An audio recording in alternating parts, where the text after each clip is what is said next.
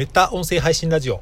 こんにちは岩見です。8月26日木曜日いかがお過ごしでしょうか？いやー今日は暑いですね。37度ぐらいあるという予報でしたけど、うん、そのぐらいあるんじゃないかという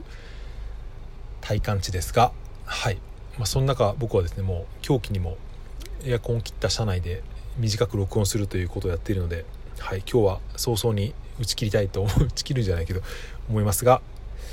でもこんな時に限って喋りたい話題がいくつかあってですね。えー、っと全然あの興味ない人には興味ない話題なんですけど朝ツイッターのトレンドで知ったんですけどあのニルバーナです。ニルバーナってあのロックバンドがですね、えー、アメリカのロックバンドがあったんですけど、まあ、そこのですねうん、まあ、知ってる方には知ってますけど、まあ、めちゃくちゃ売れたアルバムがあるんですよ「ネバーマインドっていうファーストアルバムだったんですけど、うん、ちなみにそのまあいいや、えー、それでそのジャケットにですね有名なジャケットがあって水中に赤ちゃんが泳いでて、まあ、目の前にそのなんだっけなお札がひらひらしているっていう、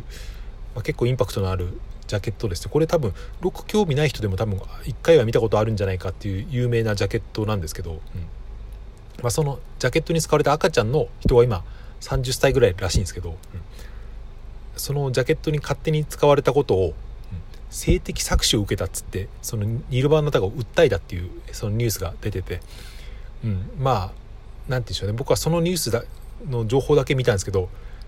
なんか面白いっていうか笑っちゃったんですよね。うんまあ、本当は本当にその人がなんか性的搾取を受けたって傷ついてる可能性はまなくはないですけどまあ言ってみればこれは、うん、売売名行為というか、うん、売名行為以外何者でもないと僕は思ったりするんですけど、うん、まあ、一応そのロジックとしては、うん、0歳の時に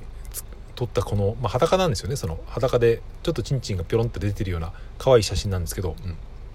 それをそのアルバムジャケットに使われて多分何千万枚って売れ世界中で売れてるアルバムだから、うん、全員に俺の裸を見られたっていうことで、うん、性的これは搾取な性的なんだ虐待？搾取？なんかそんなことで、うん。訴えたらしいんですよね。うん、まあこれは何でしょうね。どこどこが面白いっていうその観点がちょっと間違ってるかもしれませんけど何ていうか僕はここにあなんかアメリカのそのなんか自由さを感じてしまったというか何ていうかこれ別に、うん、世間の人はみんなこのこの人がな傷ついてるとは多分誰誰一人思ってないと思うんですよね。うん、僕はそのツイッターのその関連のスレッドか何かでこの人は、うん、なんか過去に何回もですねその大きくなってその同じポーズで写真を撮ったっていう写真が出ててつまりその、うん、全然傷ついてないというかむしろそれをネタにして自分をなんか売っている節はあるんですけどまあ僕はその写真見ただけでねもしかそれが何ていうか本人のものではない可能性はもちろんありますけどフェイクニュースである可能性はあるとしても、うん、でも普通に考えて何でしょうね。今更この30歳にな30何歳になったこの人が、うん、0歳の時の裸の写真を使われて性的搾取っていうのはですね、うん。まあ、これは何ていうかなん方便ででしかないというか、うん。まあ、どういう訴えを起こしてるのかってあんまりよく分かってないですけどちょっと話すつもりがすごく長くなってしまいましたけどつまりですねあの何て言うの僕はここにアメリカの自由さを感じたってさっき言いましたけど何て言うかですね、うん、別に本人は本人の気持ちはともかくとしてロジックとして成り立てばこれお金多分訴訟勝てるんじゃないかって僕は思っちゃったんですよね。なんか一応ロジックは通ってるじゃないですか。あの赤ちゃんの時に撮られた裸の写真をですねそのもう世界で有名にされてしまって俺は恥ずかしめを受けたんだっていうのはですねそれで俺は今でもすごく苦しんでるんだって言っちゃえばうん一応何て言うか、うん、筋は通ってるというか本当に気づいてるわけないだろうって僕は思うんですけど、うん。まあ、別にそれはそれそれはともかくとして普通に何て言うか現代の何て言うんだろうそういうモラルからして、うん、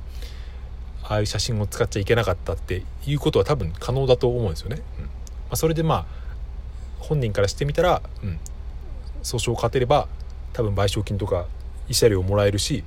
多分今の段階でもかなり有名になったと思うんですよこの人。本当に結構いろんなニュースで出てましたから、うん、